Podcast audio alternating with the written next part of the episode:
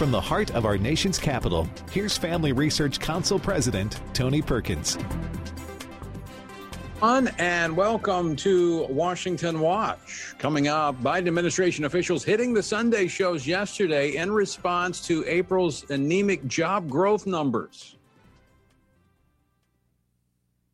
A lifeline, a survival, you know, eh, lifeline for so many Americans. The number one reason now that people aren't going back to work is what you said fear.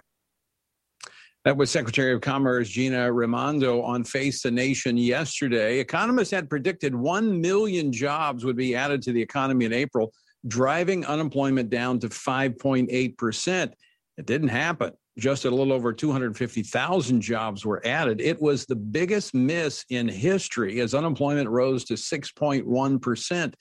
Could it be the economic policies the Biden administration has put in place that incentivize not returning to work?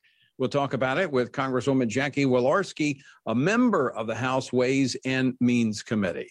And the Biden administration taking action today that will discriminate and punish medical professionals under the guise of anti discrimination.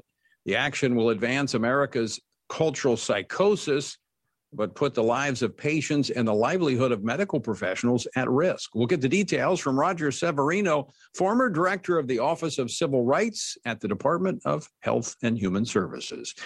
And a columnist for USA Today is calling on Dallas Cowboys owner Jerry Jones, Jerry Jones to boot the July Promise Keepers event from the Dallas Stadium. Why?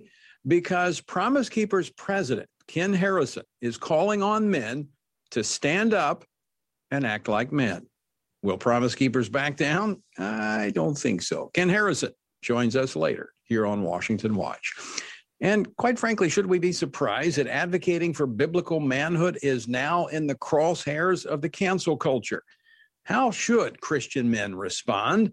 And by the way, women as well. We're going to talk about it with David Closson, director of the Center for Biblical Worldview here at the Family Research Council later on Washington Watch. The website, tonyperkins.com. If you're on Gab, it's at Tony underscore Perkins. All right, on Friday, the U.S. Labor Department released the April jobs report, and even Biden friendly media outlets had to agree that it was disappointing.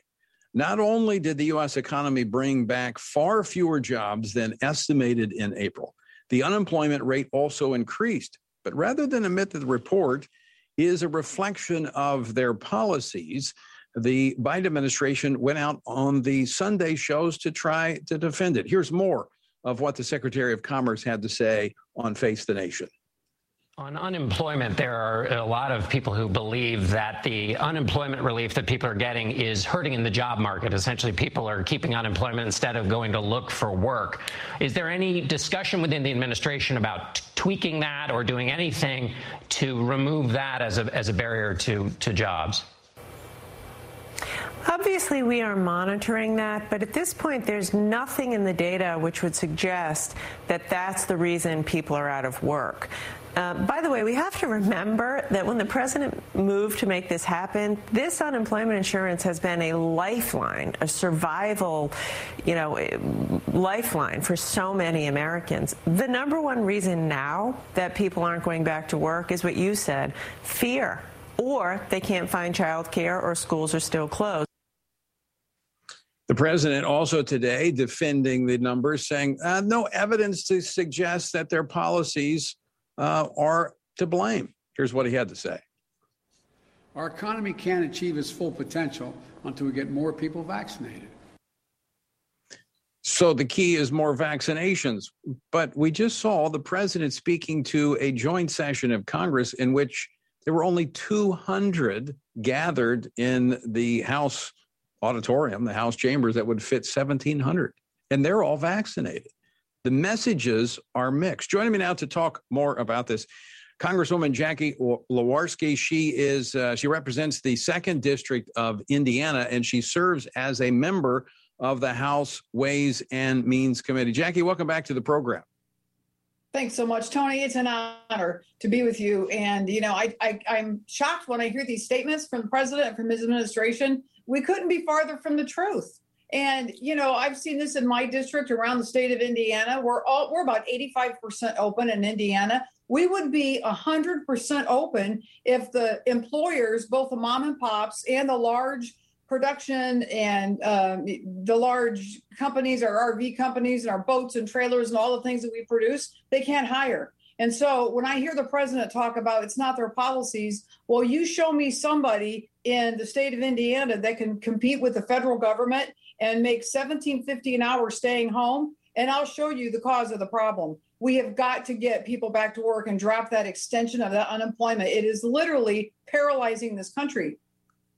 Uh, Jackie, I've heard the same thing as I have talked to business owners who are out looking for employees and saying, you know, we're we're we're in, the government is incentivizing people not to work when you're talking about Absolutely. this level of government unemployment being provided on top of other benefits that are being given right now.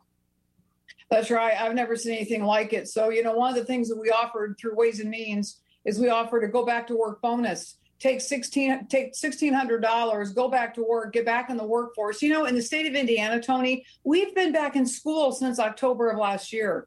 And you know when it comes to um, our workforce our economy was zooming back our workforce was zooming back. This administration has not even been in power for six months and they are destroying this economy. And you know i think it's very relevant that you're talking about this tonight because it is a family issue the strength of the American family is under attack. Their left pocket and their right pocket are going to be picked by the U.S. federal government. And between uh, not being able to hire and the prices that are going through the roof as we see inflation hitting our state and our country, by next summer, we're not going to recognize this place, Tony. And it has everything to do with the quality of life for American families. So I think it's really important that we talk about it and that we really start engaging on the bad policy coming out of Washington the speaker, Nancy Pelosi, her response to these anemic job numbers. Now, I just want people to understand what we're talking about here. They were predicting a million new jobs as we were continuing to run on the benefits of the, the Trump tax cuts. Uh, the and then you know, of course, that was creating the lack of the uh, the reduction on regulations. The economy was was starting to move back after being shut down. Uh, but the numbers, instead of a million new jobs, it was a quarter of that 250,000, 266,000 jobs. And th- this is horrendous because this is the lowest or the, the biggest miss they've ever made in these predictions. Nancy Pelosi said, Oh, we just need more uh, programs. We need more government, which is the very thing that's weighing down the economic growth and uh, revitalizing of our economy. Absolutely. You know, every single bill they have, Tony, that has come in front of, uh, say the say the House. You know, they're all partisan. They've not invited Republicans to the table. You know, just six months ago, Tony, we were talking about billions. When we talked about budgets, we were talking about billions. Within right. six months, we are talking trillion dollars and not just spending, trillions of dollars in deficits. And their answer to this whole equation has been Let's throw money to people whose vote we can get and let's hold them and keep them locked into this thing until next November. But I'm telling you what the American people, they're the American people have their ears on. They're listening. They know what's happening here. They've seen this play before when uh, the the uh, Obama administration was in and and throwing money into the economy and not having good policy to fix it. I'm telling you, if we could work together, we could get on the other side of this, turn this thing around, and be looking at next year with COVID in the rearview mirror and the American dream in front of us, all of us in this country. That is not where we're going unless they stop what they're doing and allow us to come to the table. Congresswoman Walorski, don't you see part of this is they create a problem and then they claim to solve it? I mean, for instance, you heard the Secretary of Commerce saying, well, the reason um, is that people are fearful. They, they, they, mothers can't work, return to the workforce because of schools, because in the president saying the vaccine. Look, all the teachers they've had the opportunity to be vaccinated, but yet you there's evidence that uh, the CDC is collaborating with teacher unions to keep schools shut. Well, I'll tell you what, elections have consequences, like you know. And I would tell these people across the country if you're in a state with, that is shut down and your kids aren't back in school and your companies aren't reopening and nothing is happening, you're going backwards and you're stagnant, I would be calling up those local, I would be calling up those governors around this country and telling them exactly what needs to happen. And from one of their voters that can hold them accountable. We are in a dangerous situation in this country. And, you know, it scares me being on the Ways and Means Committee and seeing the numbers that we see and trying to envision getting through this summer without full employment back to work and then looking at next summer. With, with just six months ago, under the Trump administration, we had the lowest unemployment we'd ever, ever seen in any kind of category. And within six, not even six months, here we are looking at devastation because of horrible policy, partisan rhetoric, a left curve going off the spectrum where we've never been before as far as how left handed these policies are. We have got to stand up and start taking this head on and having the American people putting pressure on the speaker and their own representatives. This is a fight that we better be in now and head this off or it's going to get out of control. Congressman, you uh, you were talking about how th- there's no collaboration, there's no sitting down. The president says he wants unity, but yet he's not talking. In fact, I think the first meeting took place today with some Republican leaders to discuss yeah. the infrastructure bill that's been out there for over a month and a half. But for every big government plan that the Democrats are putting out there that costs trillions, as you pointed out, and that's not an exaggeration, the Republicans have plans that fix the need but without massive government spending. For instance, you talk about greater flexibility for parents in childcare. You've got a bill uh, that you introduced that would help with that without deficit spending and big government programs. That's right. You know, allowing people to put more money aside that's tax free that they can use and they can direct. We've got money. There is money coming, uh, Tony, probably from five different pots right now, whether it's from the COVID Democratic pots or policy that we're suggesting, which is allowing parents to save money in very creative ways and to use different tax credits to be able to pay for childcare. But I'll tell you what, in the state of Indiana, where I represent in northern Indiana, our kids have been back in school, our families are going back to work, and we're to the point where if we don't cut those extension of the unemployment benefits from the federal level, that is literally ruining families and it's ruining economies and local areas if we don't do that and allow parents to get the help that they need but get on with their lives, we're, we're hurting our country and we're going to provide, we're going to see so much damage that happens. It's going to be difficult to get back on top of it. You know, I just saw this weekend as I was driving through Indiana, gas is three dollars a gallon.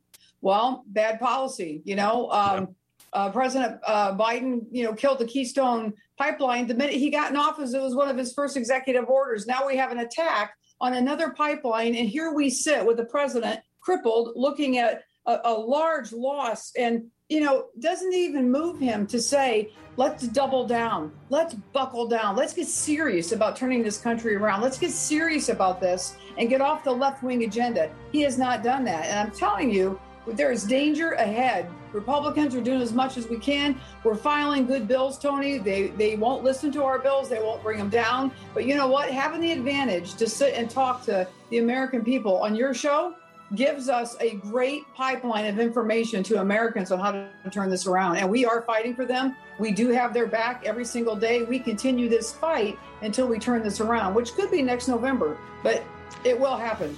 Can't be soon enough. Uh, Congresswoman Walorski, thanks so much for joining us. Jackie, always great to talk with you. You too, Tony. Take care. All right, keep up the good work. Folks, check out the website, tonyperkins.com, and don't go away because we're coming back with more Washington Watch right after this.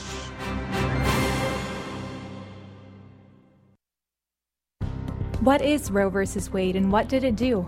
The Supreme Court's 1973 decision ruled that abortion is protected under the U.S. Constitution, striking down many state abortion restrictions and severely limiting the extent to which states could write their own abortion laws. The Supreme Court's limitations on states to legislate abortion restrictions depends on the trimester of a pregnancy. For instance, Roe disallows states from restricting abortions in the first trimester, but allows some restrictions on abortions in the third trimester. What Roe doesn't do is require states to have any restrictions. Abortion through all nine months of pregnancy is the default, unless Congress or the individual states pass laws restricting it. That leaves a lot of room for unrestricted abortions.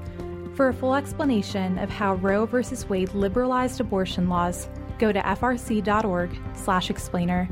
That's frc.org/explainer. After the recent wave of media censorship, are you struggling to find a conservative, relevant, and Christian platform where you can find out what's really going on? Here at Family Research Council, we believe that Americans have a right to exercise their freedom of speech and share their stories with the world. If you're ready to hear the facts that the left doesn't want you to know about, then head over to frcblog.com to check out our latest blog posts. We cover a wide range of issues you and your family care about, all written by our policy, government affairs, and biblical worldview experts.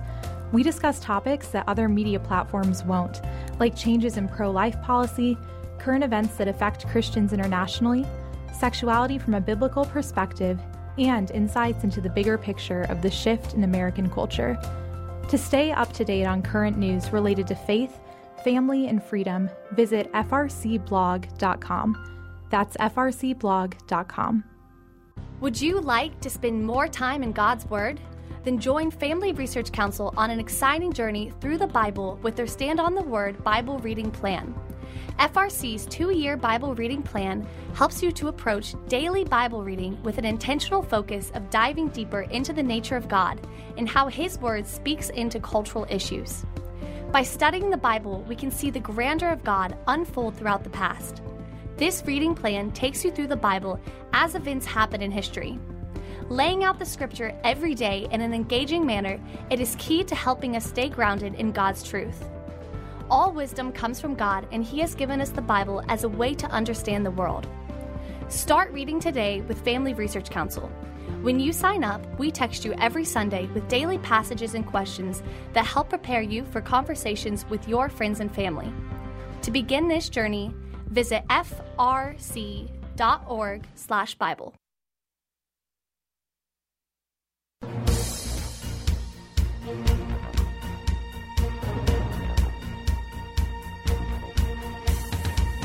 Welcome back to Washington Watch. I'm Tony Perkins, the website, tonyperkins.com. Check it out. Lots of resources there for you. And if you happen to miss anything on your way home, it's all archived there at tonyperkins.com. All right, HHS Secretary Xavier Becerra announced today an update regarding the enforcement and interpretation of Obamacare Section 1557 indicating it will now interpret discrimination on the basis of sex to include sexual orientation and gender identity. With me now to talk about what this means for doctors and hospitals that disagree with the transgender ideology and the radical left's agenda is Roger Severino, Senior Fellow and Director of the HHS Accountability Projects at the Ethics and Public Policy Center. And he was a former director of the Civil Rights section there at HHS. Robert, Roger, welcome to Washington Watch. Glad to be back, Tony. All right. So, what's the problem, Roger, with this uh, update that uh, Secretary Becerra has announced today? Where to begin? Because there's so many problems. First, it doesn't follow any legal process whatsoever. It's just an announcement, essentially a press release saying that they're going to now enforce a transgender mandate that has been a subject of litigation for years. When I was at the Trump administration, we spent years actually following the process, getting hundreds of thousands of comments, and rolling back an Obama era transgender mandate that would have forced hospitals to provide sex reassignment surgeries against their will. So we followed the process, even the Obama administration followed the process. But now with Becerra, and you have activists like Dr. Rachel Levine at HHS, pushing this transgender ideology. They're doing it with a wave of a hand, a flick of the wrist. We're announcing we're going to be enforcing these rules. No process, no public input whatsoever. It is a form of lawlessness, and the American people should stand against it. So, um, I mean, that was an issue that people complained about in the Trump administration. It was so slow to get rid of some of Obama's radical policies, but that's because you followed the law, and that's the way it is in rulemaking. They just completely right. ignored the law in this case. Absolutely. I mean, we are governed, unfortunately, by agency actions, by regulations, by rules, by unelected bureaucrats. At the very least, Congress put a brake in there, and that's the rulemaking process. It allows for the public to participate, for people to let the their rulers, which is the federal bureaucrats, know how it's going to impact them personally. So we took the comments, we responded, we followed the rule of law, and we undid the transgender mandate. Biden, Becerra, and Levine are saying none of that matters. The people's voice doesn't matter. We're going to do what we're going to do. And worse than that, we're not even going to tell you how exactly we're going to impose the transgender mandate. How many genders do they believe there are? How many pronouns do we need to be using in hospitals and in science? They're not going to tell us, but they are going to have this loaded gun saying if you receive HHS funds, Medicare and Medicaid, or research at universities, you have to follow this new transgender ideology. But we're not going to tell you what exactly that means. You're, you're just going to have to wait and see when we take enforcement actions to try to, try to take away your federal funds. That's not the rule of law. That's sandbagging. That's a lack of transparency. That's an abuse because I think they're afraid of the blowback they're going to get when they start enforcing this mandate against people of goodwill. Uh, so, Roger, I want to get into the the substance of what they're saying they're going to do, but I, I just want to ask one final question on the, the the rulemaking portion. This would be susceptible to lawsuits, I would assume. Oh, absolutely, and more than just a procedural foul. This is about following court orders. There's an actual injunction in place in a district court in Texas that said you cannot impose a transgender mandate. It violates the Religious Freedom Restoration Act. It violates the APA. It's contrary to law. They can't just simply act as if that injunction doesn't exist, right? The Obama administration respected that injunction. They didn't enforce the transgender mandate. The Trump administration respected it, did rulemaking, follow the rules, and here they're just thumbing their nose at the courts.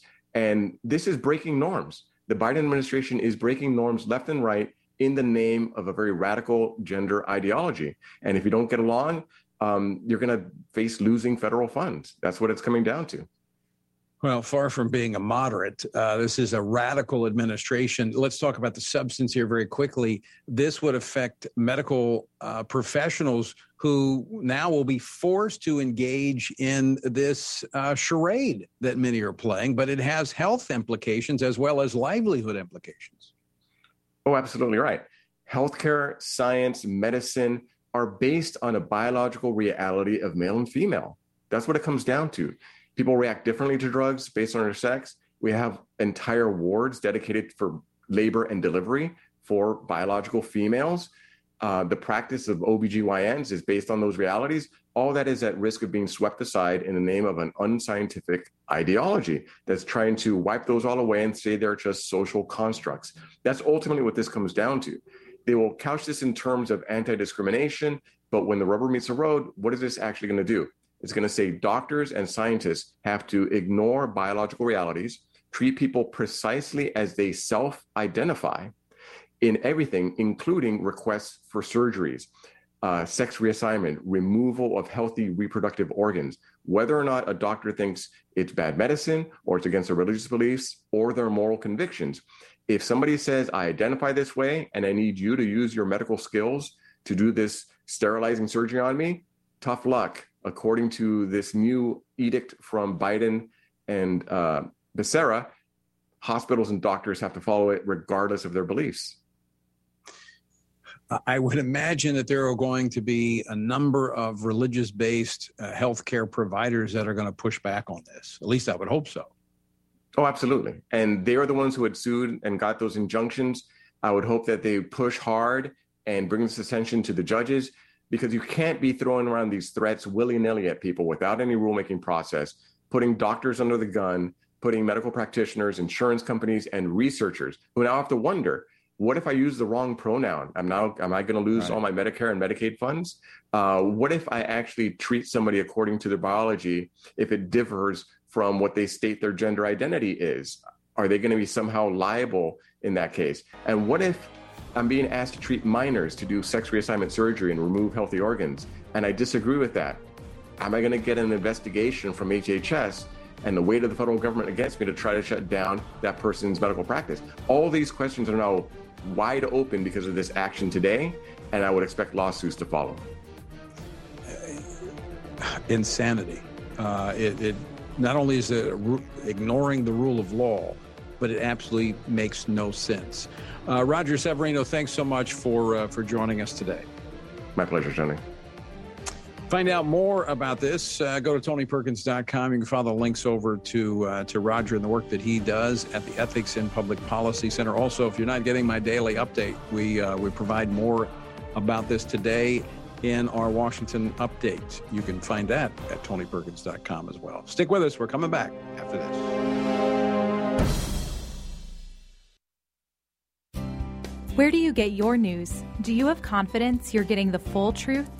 If you want to stay up to date on conservative news and are looking for Christian resources to help you stay politically engaged, then download Family Research Council's Stand Firm app.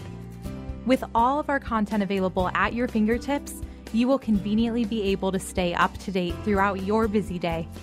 The Stand Firm app will give you access to a variety of resources, such as our most recent radio programs, social media posts, and publications. Additionally, you will have the opportunity to take action and make your voice heard by contacting your elected officials on the issues that most concern you. Visit the App Store on your smartphone or mobile device and search Stand Firm to download Family Research Council's official Stand Firm app. Stay informed with a trusted source. Again, search Stand Firm to download the Stand Firm app. As the political and cultural landscape of our nation has shifted in a concerning direction, it is so important for Christians to be equipped with biblical answers for the difficult questions of our time. That is why Family Research Council created our Biblical Worldview series. With the political left changing definitions to favor their narrative and to push their agenda, at times it can be hard to decipher what is true. That is why we must hold to the truth of the Bible, which stands the test of time. It holds the truth that does not change. Become equipped to stand firm in the face of cultural and political storms with FRC's Biblical Worldview series. This series dives deep into what the Bible says about some of the most crucial issues of our day. You'll learn what the Bible teaches on abortion, same sex marriage, the separation of church and state, religious freedom, and the age old question should Christians be involved in politics? To access this series, visit frc.org slash worldview. That's frc.org/worldview. I'm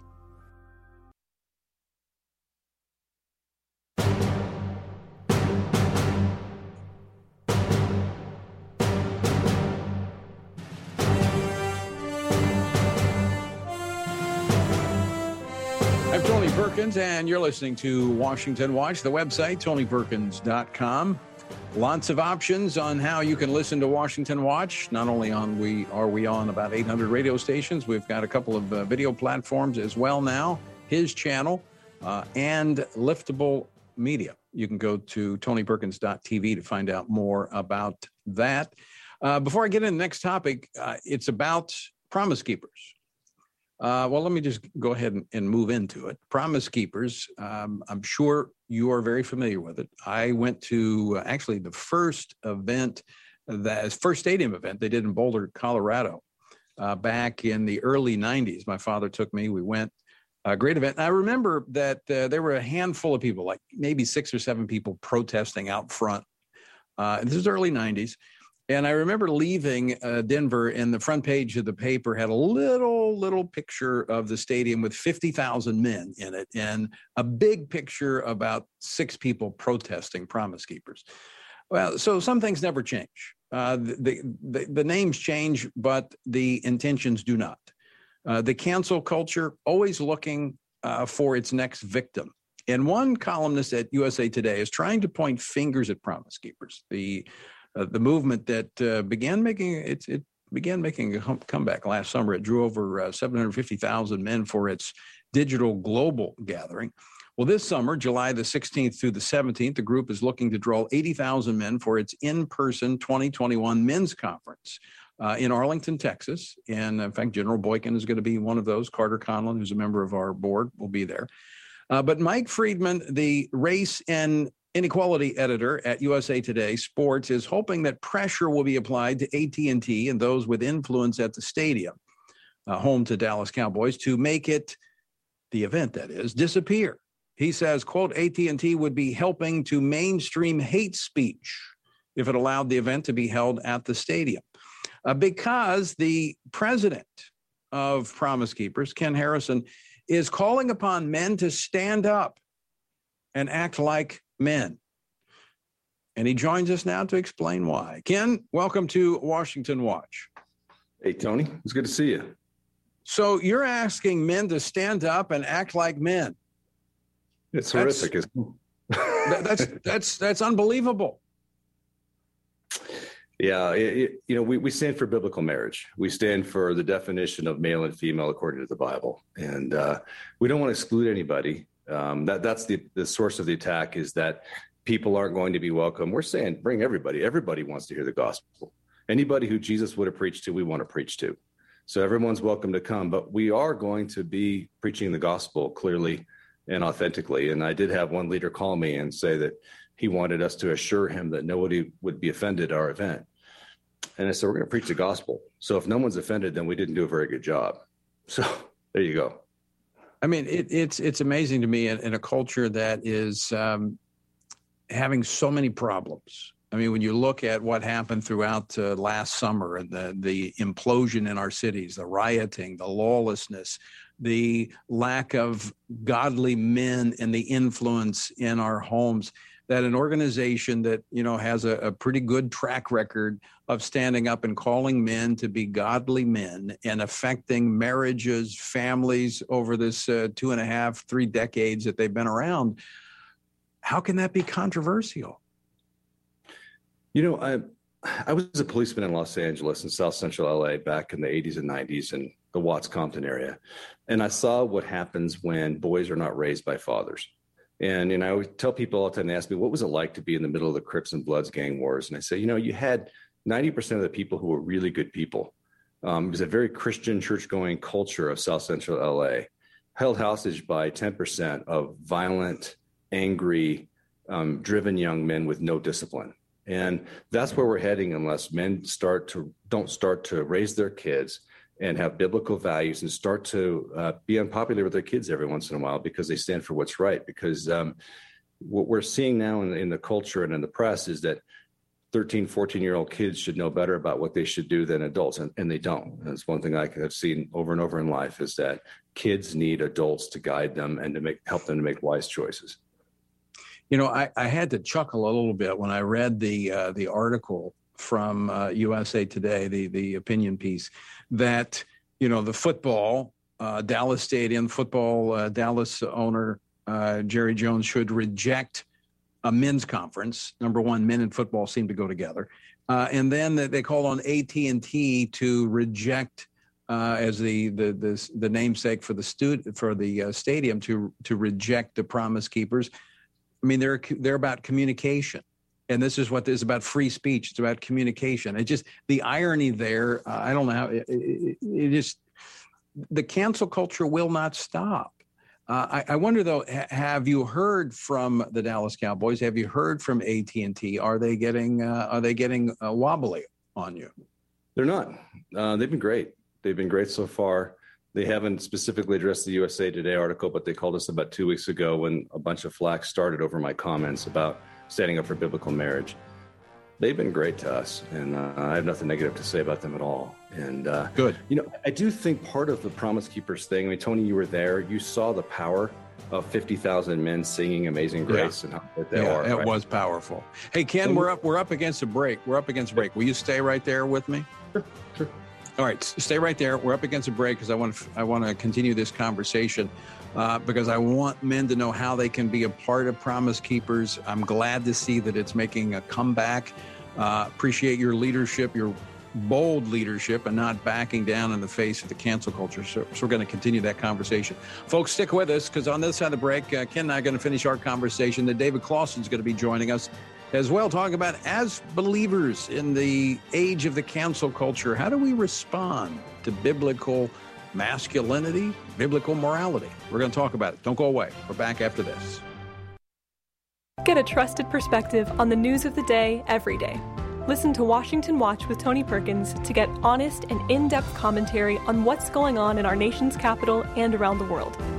Join Family Research Council President Tony Perkins, live every weekday by tuning into Washington Watch on the American Family Radio Network, Bott Radio, the KTLW Radio Network, and independent Christian radio stations across the country. Or listen to the show when it works for you by visiting TonyPerkins.com. Since the Supreme Court decided Roe v. Wade in 1973, over 60 million people are now missing from our country due to legalized abortion.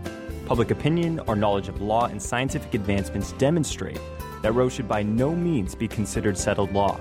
Roe is an abomination in our country's history, and it's time for the horrendous practice of legalized abortion to end. To learn more about the legal, historical, and cultural reasons to overturn Roe v. Wade, go to frc.org/roe. The Equality Act sounds like good legislation and something that ought to have bipartisan support, but it doesn't. Why? Because the Equality Act paradoxically would spur inequality it is Trojan horse legislation that would hinder equality and would massively overhaul our federal civil rights framework. The stated purpose of the bill is to prohibit discrimination on the basis of sex, gender identity, and sexual orientation. The real effect of this bill would not be to eliminate discrimination, but to erase the freedom to hold a different opinion. The Equality Act would mandate government imposed inequality by requiring acceptance of a particular ideology about sexual ethics, while leaving no room for legitimate public debate. Simply put, the Equality Act mandates an anti life, anti family, and anti faith agenda throughout federal law and would be a disaster for all Americans. To learn more about the inequality of the Equality Act, visit frc.org/equality act. Since June of 2015, over 12,000 Christians have been killed in Nigeria, this violence has reached a point at which experts are warning of a progressive genocide specifically targeting Christians across Africa's largest and most economically powerful nation. Yet this violence often goes unreported in the media, and if reported, is seriously downplayed. To learn more about what is actually taking place in Nigeria, along with other countries where Christians face persecution, Visit frc.org/nigeria. Did you know that Planned Parenthood is the biggest abortion supplier in the US? According to Planned Parenthood's most recent annual report, it committed 354,871 abortions in fiscal year 2019, up by over 9,000 abortions since 2018. According to these numbers, Planned Parenthood aborted 972 babies every single day. To learn more about what Planned Parenthood is really doing, Visit frc.org slash Planned Parenthood Facts.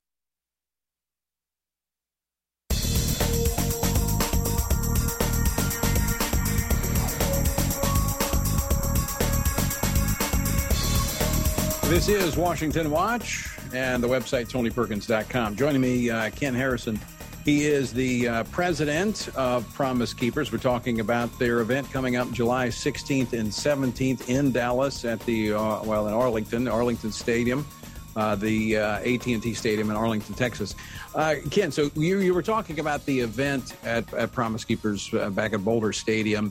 Uh, I also went to the one, the, the Million Man uh, March there in Washington D.C. when they they descended uh, on on Washington. Uh, Promise Keepers has a storied history of reaching men, changing families, and having an impact. So I, I I don't want to cut you off on what you were talking about before, but I do want you to include this in your as you respond to this. What is the left afraid of when it comes to Promise Keepers? Yeah. So to complete the last thought, and that because it goes right to the, your question, which is that seeing 50,000 men sing those songs, not only do you feel the power of the Lord collectively as we're meant to feel the power of the Lord, but men are reminded they're not alone. And that's what they're afraid of.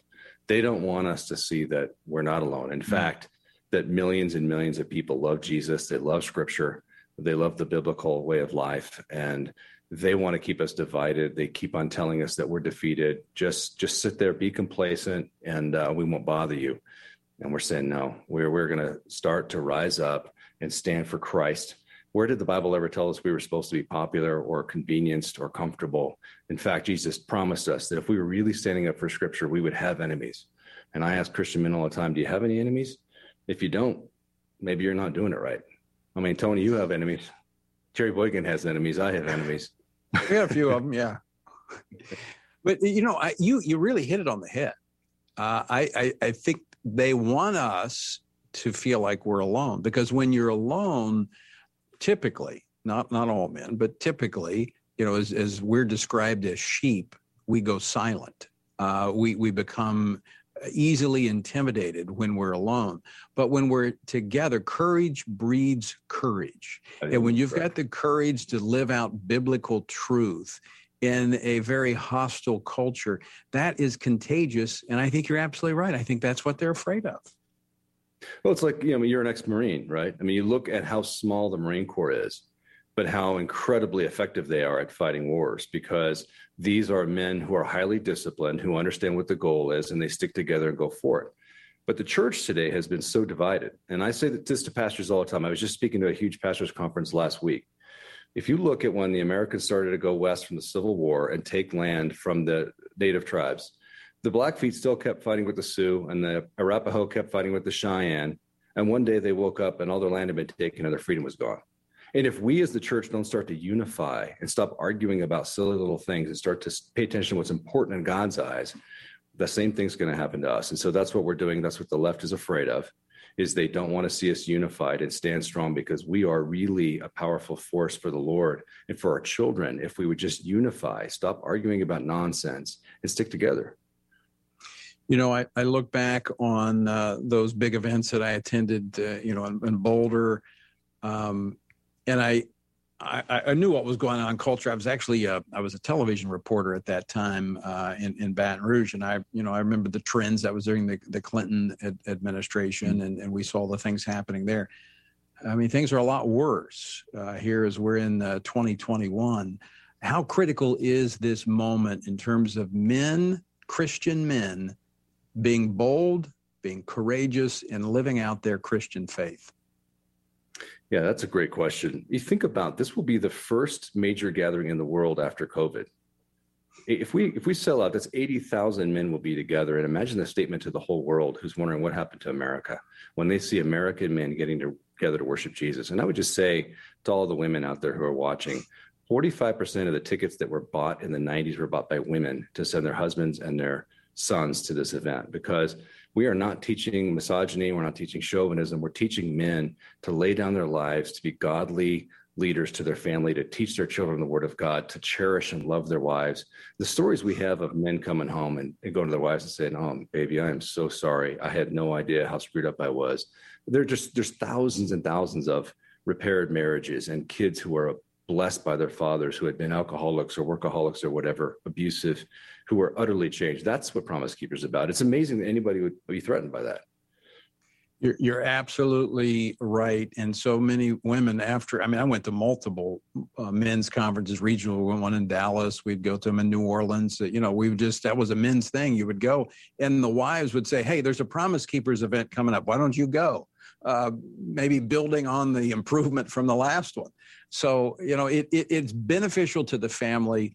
But you know what? I think, and I don't, I'm not going to say this is intentional by those on the left, uh, m- maybe by some, I don't know. But the stronger the family is, the less chaos we have in society, the less chaos, the less government we need, and the less power that is extracted from the family, the church, and the local community and consolidated in the hands of bureaucrats. I think you just answered your question from the last segment why what are they so threatened by? But um, promisekeepersevent.org is where you can go to the event. And I would just say, men, if you if you're going to come, you will be blessed. Don't just come by yourself. Bring your friends, bring your neighbors, bring your sons.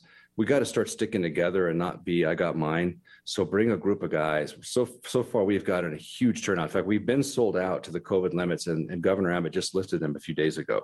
So we just now are able to sell tickets again. And um, there, there's a whole bunch to do with your sons too. The Texas Rangers baseball stadium is next door. There's a water park next door. Six Flags the amusement park is next door. It's a whole man event. So come out and worship Christ with us on Friday night and then Saturday morning and early afternoon. And I promise you, your life will be changed, especially when uh, when you hear good, Tony and I's good friend Jerry Boykin speak. That's a that's an adventure all by itself. He's a living American hero, isn't he, Tony? He absolutely is. It is uh, the lineup is fantastic. It's going to be a great event. Uh, Ken, thanks for for standing firm. I was so encouraged uh, to see you leading this and to uh, not not wavering one bit. So we're going to be praying for its success and encouraging people to be there and be a part of it. Thank you, Tony. I appreciate it. All right. So good to talk to you, Ken. Ken Harrison with uh, Promise Keepers. To find out more, go to the website, tonyperkins.com. And, uh, and, and by the way, um, we've got uh, we've got our own men's event coming up, Stand Courageous event. We've got one. Uh, we're doing about four major events a year. Uh, we did one out in Southern California a couple months back. We've got another one coming up in uh, in June, June nineteenth. It's in Colorado in Woodland Park at uh, Charis Bible College. To find out more about how you can be a part of that, if you're in the area, go to tonyperkins.com. All right, how should we as believers respond to this hostility towards biblical morality and biblical masculinity? Joining me now to talk more about this, David Closson, director of the Center for Biblical Worldview here at the Family Research Council. David, welcome back to the program. Thanks for having me, Tony. Uh, you just heard my conversation with uh, with Ken as we were talking about the Promise Keepers, the pushback that they have gotten.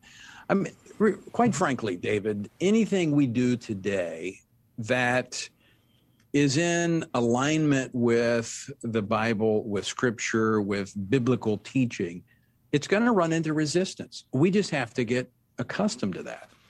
No, you're right, Tony. Uh, recently, in my own Bible reading, I've been going through the Gospel of John, and when you get to chapters 15 and 16, uh, Jesus is there at the Last Supper. He, he's talking to his disciples, and he tells them that they can expect persecution. And you know, I, I've read those chapters my whole life, Tony, but it just seems more and more that what Jesus was talking about is is applicable. Uh, you, you, see it all over the place when someone takes a stand for what Christians believe about human life or marriage or human sexuality uh, you're the, the, the, people who come out to, to cancel you, to call you a bigot, to say that you have subversive views.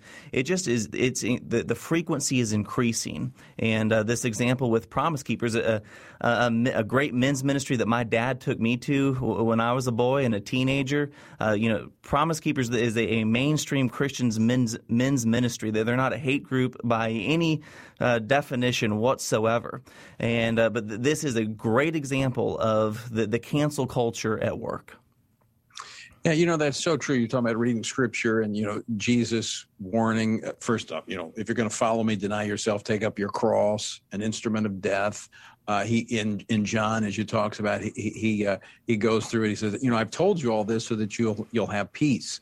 Yeah, I mean, after you tell us all these bad things is going to happen, but he's warning us ahead of time. He doesn't want us to be disturbed when it happens. Therefore, he said, I've warned you about all of this so that when it happens, you're not going to be upset. You're just going to know that, hey, you're doing the right thing. And, you know, we saw that as a part of the New Testament church. Yeah. And, and for so long, Christianity has been kind of the, the cultural default of our nation, but it's no longer that way. And so I, I think resistance, opposition, uh, this, the, these attacks are, are not the the are not abnormal. I think they're the norm. I think it is it is what we just have to get accustomed to going forward. No, no you're right tony and we could cite a whole bunch of uh, studies. You know pew research just came out and said for the first time that they've been doing the polling uh, less than 50% of americans actually attend church.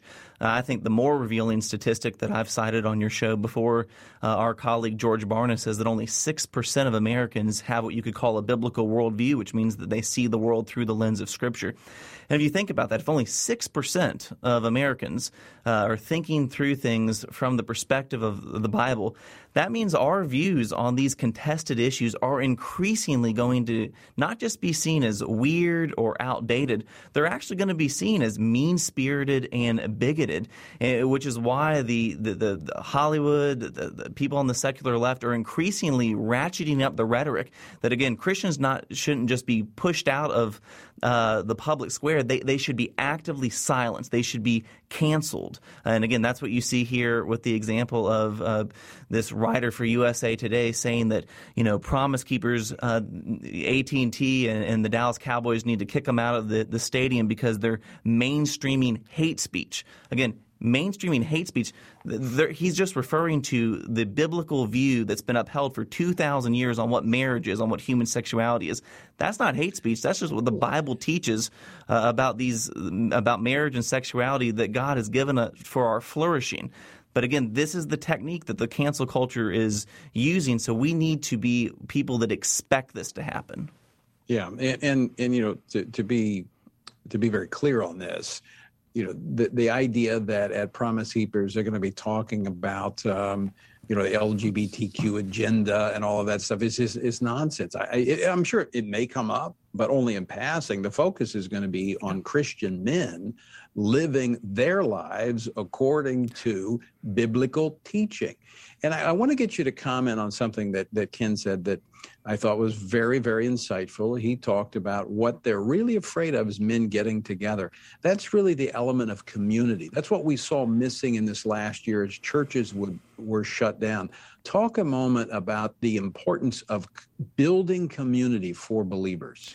No, Tony, you and I are, as believers, we are created for community. I'll, I'll, never forget it. It was in 2003 when my dad took me to my first Promise Keepers event, and the, the, the, the gentleman gave a, an amazing gospel presentation and invited men to come forward to the stage to give their lives to Jesus. And for a moment or two, nothing happened. And then I remember one lone man got up and made the lonely trek down to the front of the stage to give his life to the Lord.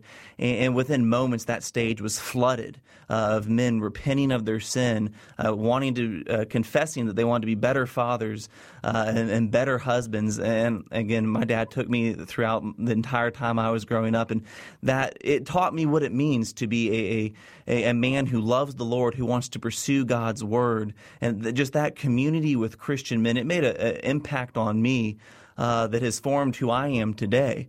And uh, I think that's what you said about the church. That's exactly why it's so important to be, now that churches are reopening for all believers, men and women, uh, to be gathering weekly. Uh, this, is, this is God's design for us in community. This is why in Hebrews it says we shouldn't forsake gathering together. And so I think the, the, the point you're making, Tony, on community, it is vital in the life of every believer. You know, it was almost amusing if you see one of the um, the messages that has been used throughout the coronavirus is stronger together, uh, stronger together, but we were separated. It's like it's like James. Uh, it's like uh, you know we we we hear the word, but we don't do it. Um, what the power is in the doing. We are stronger together, and that's what I think the world is concerned about. Those that would rather see confusion, chaos, consolidating power, they would rather us not be together. The very reason we need to be together. Yeah, that's well said, Tony. And one thing I'll just quickly say is on this issue of marriage and sexuality, it is a contested issue, which is why I wrote this little booklet in our biblical worldview series that anyone that has questions on marriage and sexuality, how should we respond? Uh, you can go to frc.org slash worldview and get all of our worldview resources that we have here at Family Research Council. All right. David Closson, always great to talk with you, and we'll encourage people to, to get a copy of that. Very helpful. Thank you, Tony. And folks, I do want to encourage you to uh, to go to tonyperkins.com and you can um, download a copy of that. Lots lots of resources actually David's putting together in our Center for Biblical Worldview uh, to help you navigate this increasingly complex and hostile culture. But but as Jesus said, we can have peace in the midst of it. When the when the the, lies are being spoken, the attacks are coming all right, fine. That just means that we're doing what we're supposed to be doing. And we're praying, we're standing, we're advocating, and we our, our goal and our mission is to see others to come others to come to the freedom that is found only in a relationship with Jesus Christ. And if we grow silent, if we grow silent, some will never hear. Folks, thanks so much for joining us. Until next time, I leave you with the encouraging words of the Apostle Paul, found in Ephesians 6, where he says, You've done everything you can do, and you've prayed, prepared, and taken your stand. By all means, keep standing.